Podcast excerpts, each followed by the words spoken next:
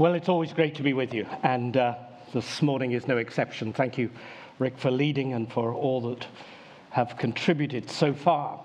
If you've got a Bible, will you turn to Galatians chapter 5?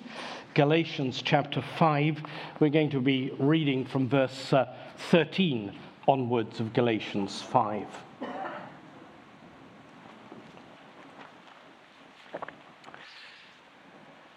But you were called to freedom, brothers.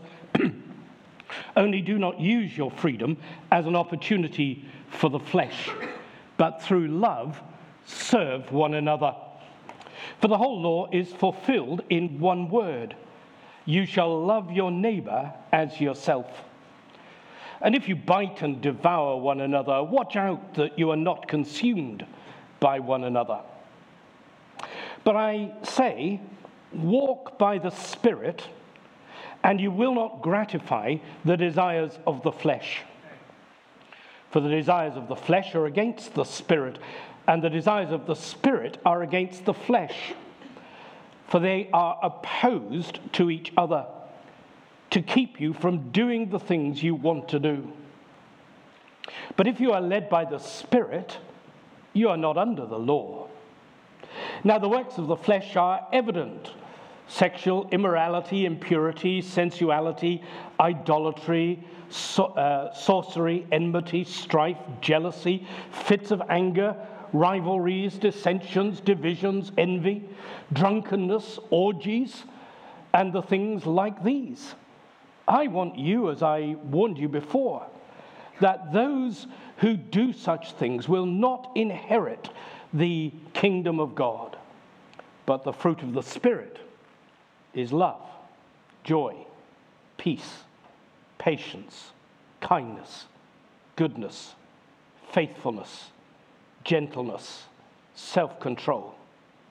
Against such things there is no law. And those who belong to Christ Jesus have crucified the flesh with its passions and desires. If we live by the Spirit, let us also walk by the Spirit. Let us not become conceited, provoking one another or envying one another.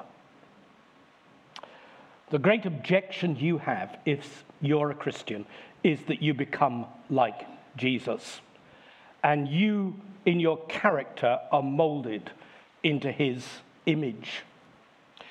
George W. Bush, if we can have the picture of Bush up, had many embarrassing moments when he was president of the United States. I know this is ancient history as far as some of you are concerned. He was the president before Barack Obama, all right? And he was responsible for the sending of the troops and the allies into Iraq to dethrone Saddam Hussein. And here he is on the USS Abraham Lincoln on the 1st of May in the year 2003, declaring victory in Iraq. Saddam Hussein had been beaten. He was no longer in power. He was on the run, to be discovered, in fact, in a drain pipe some months later. But here is George W. Bush celebrating and congratulating his troops. And if you've got a good eye, you'll see the big banner up behind him, which says, "Mission accomplished." And that's the embarrassment. Because if you know what happened subsequently, well, yes, the dethroning of Saddam Hussein had taken place. The liberation of Iraq had taken place. But mission was not accomplished. And you and I find yourself in a not dissimilar position in our Christian lives. Because after the downfall of Saddam Hussein and the taking over of Iraq, there were many, many battles yet to take place. Huge battles of reconstruction were necessary. And in our Christian lives, the mission has been accomplished by Jesus Christ, dying on the cross and rising from the dead, dethroning our enemy. But the battle continues, regardless of that. In fact, if it weren't for that victory having been won, there would be no possibility of our continuing the battle. We fight because the victory has been won. And that's where Paul, in this section of Galatians that we read together, begins. You were called to freedom, brothers. There's no doubt about that. If you go back to the beginning of the chapter, chapter 5 and verse 1, it is for freedom that you have been set free. You don't need to live under obligation either to Satan or to a set of rules or cultural norms any longer. Christ died and rose again from the dead so that you might be free. To that extent, we can say, hallelujah, the mission has been accomplished. But don't then run away with the idea that there are no longer any battles left. Paul wants you to come to terms with the reality of conflict, that the Christian life from beginning to end is going to be one of warfare, and he's perfectly honest about that. If when you became a Christian, you were told that from now on all your problems would disappear, you'd have victory over all temptation, you just know one miracle after another, you were sold a lie. If you've been told that some experience of the Holy Spirit is going to lift you out of the realm of the ordinary so that you know sinless perfection and you're protected from here on, you've been told an untruth. The reality is that as Christians, conflict is the DNA of our Christian life. We live still in a fallen world, and temptation is on every hand. We struggle with our own internal makeup, more of which in a moment, which lets us down in our human weakness that is yet fully to be revealed, redeemed. The devil takes an interest in us once we become Christ's, and he wants to trip us up at every possible opportunity. So it's what Paul says here in verse 17. They, that is the flesh on the one hand and the spirit on the other, are opposed to each other, or they are in conflict with each other. And there's this civil war going on inside of us all the time. There's a remarkable guy called J.C. Ryle, who was the first bishop of Liverpool back in Victorian era.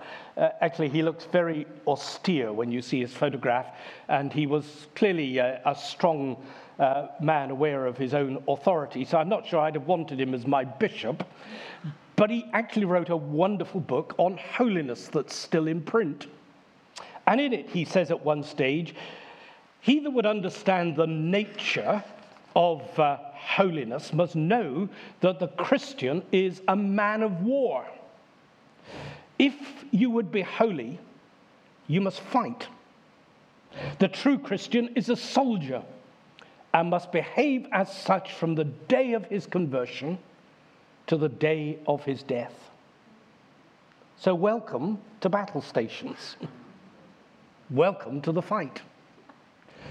Paul doesn't just tell you that's it and leave you to get on with it. He goes on to explain the reason for the conflict, sets it out there in verses 16 and 17. He says that we're actually made up, as it were, of two aspects, of two dimensions of character. There is the Spirit, the Holy Spirit, and our spiritual life with God on the one hand, and there is what he calls the flesh or the sinful nature on the other hand. He mentions that a couple of times, and he mentions in verse 17 that they're opposed to each other, they're in conflict with each other, they don't fit together very comfortably or very easily. And when you became a Christian, the Holy Spirit came to live in your life.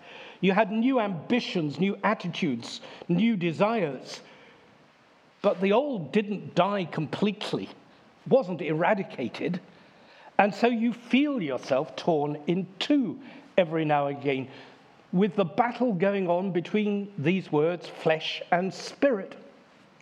But the use of the word flesh and spirit has led a lot of Christians to misunderstand what Paul is saying.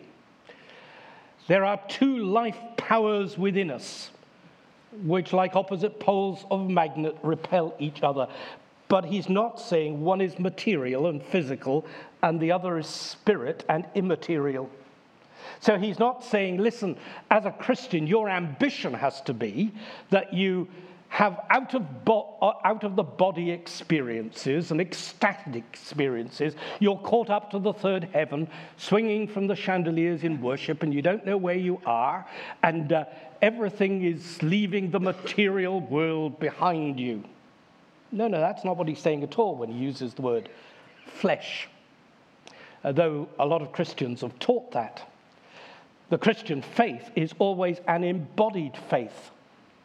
The New Testament has a huge amount to say about the body. When you die and eventually are risen with Christ, you won't rise as an immortal soul, whatever that is. You'll rise as a new embodied human being with a different kind of body than the one you've got now, but it will still be embodied. It was a heresy in the ancient world known as Gnosticism that talked about the flesh, the material, the body being evil and dirty. And so certain attitudes towards sex came into that. And you want to run away from that. No, that's not what Paul is saying. There's a helpful illustration that Bishop Tom Wright uses to explain the difference. He says, think of a ship. The ship could be made of two different kinds of material. You can build a ship out of wood, or you can build a ship out of iron or steel.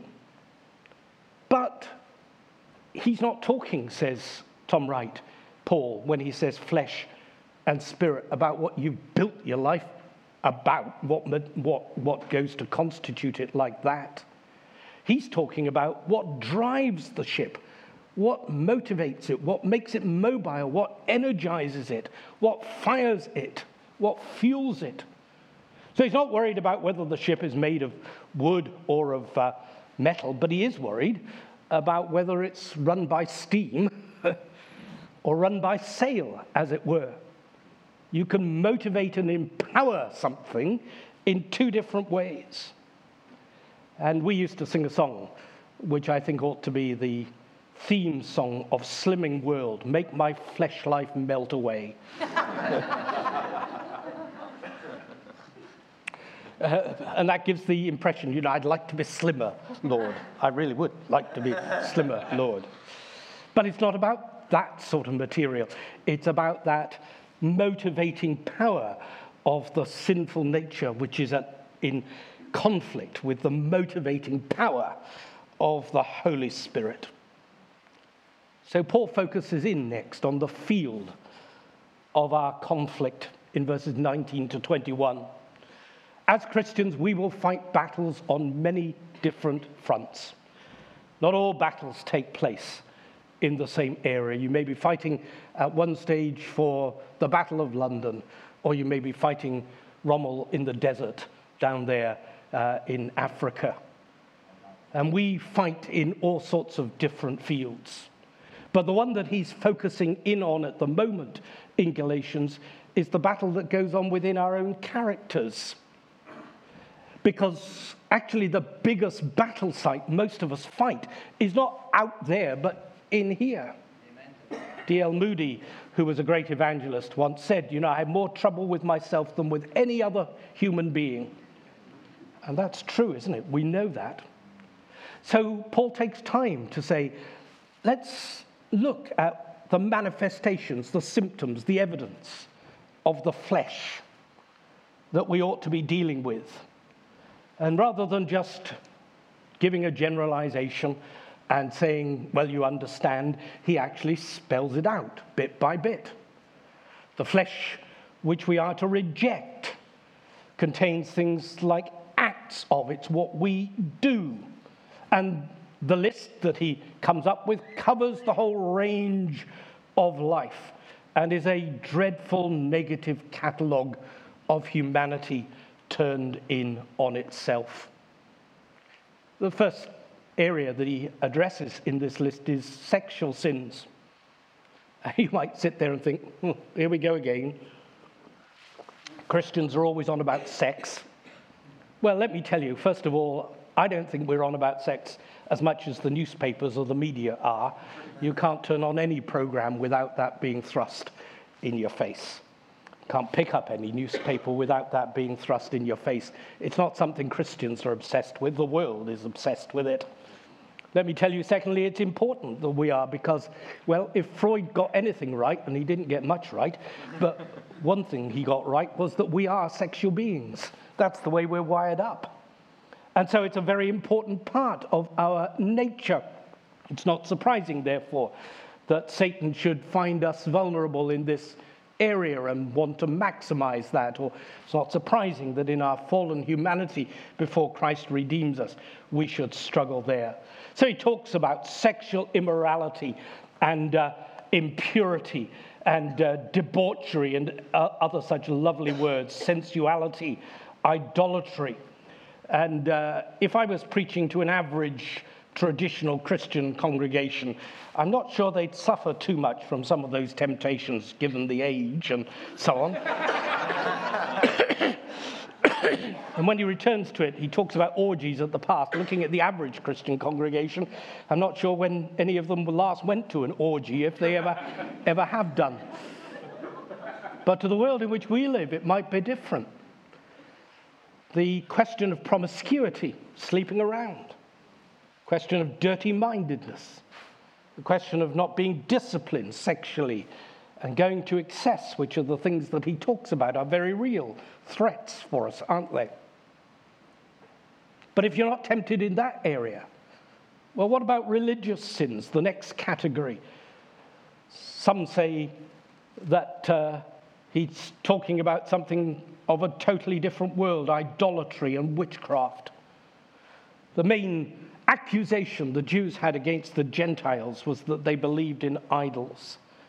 And idolatry is very, very common in our world.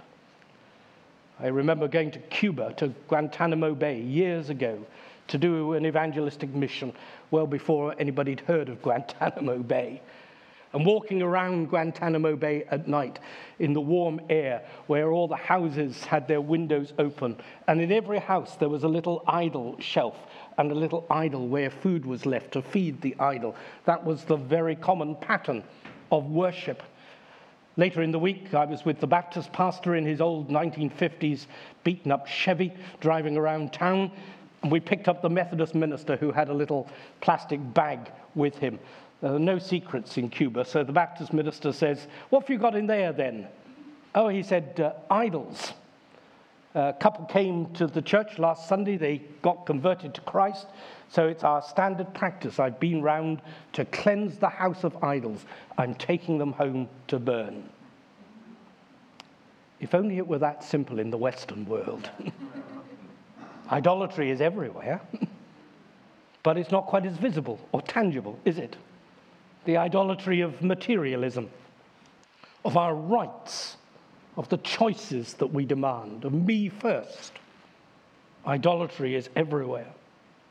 And witchcraft, yes, witchcraft does go on, and Christians can get very sensational about that. It's often in the margins of our society, and in a Western scientific world, that may not be the form of temptation we come across most. But some sins can look very religious, but they're sins nonetheless. And if you think, well, that's a million miles from where I am, he turns his attention to a group of emotional or social sins. He talks now about enmity or hatred, about strife, discord, jealousy, fits of rage, selfish ambition, rivalry, dissensions, divisions, envy, things that make us fall out from one another, which still illustrate that actually we still think we're in charge and we're the most important person and we're the center of everything and everybody else has to fit in and agree with us. And sadly, I reflect on any number of churches I know. They would never fall into sexual sins or into religious sins. But self is still written large right throughout the congregation. They haven't yet learned what the New Testament talks about in terms of mutual submission towards one another. you first, preferring the interests of others. So we can be very quick when it comes to exercising our temper, very self-centered in terms of our ambition, very divisive in terms of what we want in the church. I don't know what the scariest city in the world is that you've ever driven in. I think for me it's the city of Bangalore. Actually, I've mercifully been preserved from driving myself, but I've sat in the front passenger seat many times in that city. It is an absolute nightmare. If you think Rome is bad, go to Bangalore. And hundreds of vehicles pile into crossroads, and you think they're bound to be an accident here somewhere. But it's a remarkable thing that there aren't more accidents than there are. And you know how it works? There are very subtle signs given by the drivers of vehicles. And actually what they're doing is submitting to one another. They're making eye contact and saying, after you, or it's evident that I should go first. But most of the time it works because there is a mutual recognition and submission towards each other. And if they can do that in the traffic of Bangalore, you and I as Christians are called to something far greater.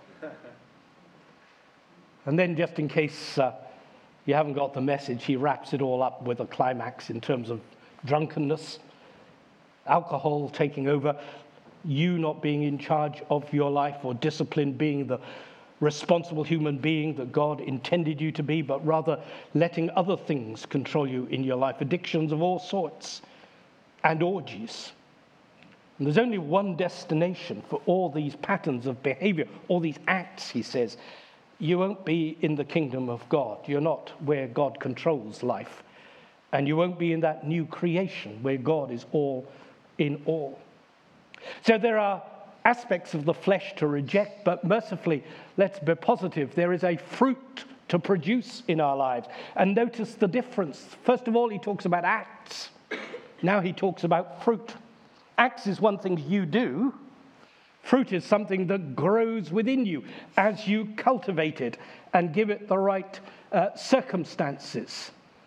Being like Christ isn't just about stop doing things, don't do this. It is about that, because they're destructive patterns of behavior. But holiness in the New Testament is always a warm, positive picture. It's like being like Jesus. That's our destination. And when he uses the image of fruit, he uses it deliberately. It's an organic picture. Fruit grows because there is a life inside of it. You don't plant an apple tree and pick grapes off of it. It's the life principle that's inside that gives it the fruit. And if you have the Holy Spirit inside of you, that produces this quality of life within you. The image of fruit's fascinating because fruit takes time to grow. I remember as a child, my parents bought a pear tree and planted it in their garden. In 3 years, we never had any pears because I think it just takes time to get established. And then they moved house, so we never had any pears in any case. It was a futile and waste of time. But that was actually the house they bought from your parents. I'm sure the present incumbents enjoy the pears, but it takes time to grow. So don't expect to become like Jesus just overnight like that. Give it time and persevere. And you see what a wonderful balance of fruit there is here. What a wonderful picture. The fruit of the Spirit, 9 qualities now, as opposed to, 15 ugly qualities. Love, joy, peace, patience, kindness, goodness, faithfulness, gentleness, self-control. Do you notice you go down that list that actually they don't all fit easily together? You might say, I find no difficulty in being self-controlled. I don't find too much difficulty in being self-controlled. When I was teaching and in a theological college, I think most of my students thought I was a machine. I've written a number of books over the years. I don't sit there at my desk sharpening my pencils until the angels inspire me and the muses come down. 8:30 in the morning, I've got something to write. I sit down and I get on with it. That's me. And because I'm self-disciplined, I can't understand why lazy students can't be self-disciplined.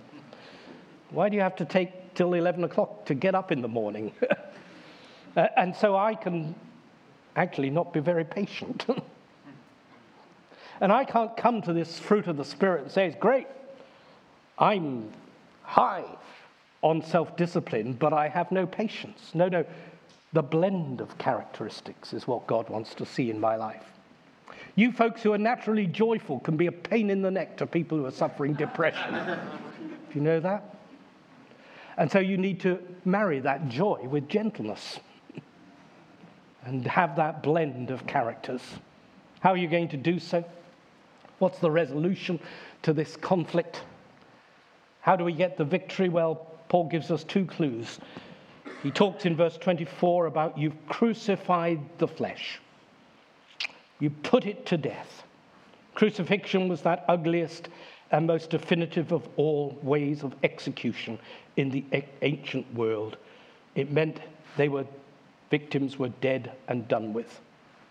But actually, when you think of it, crucifixion was not only a decisive act, it was also a process.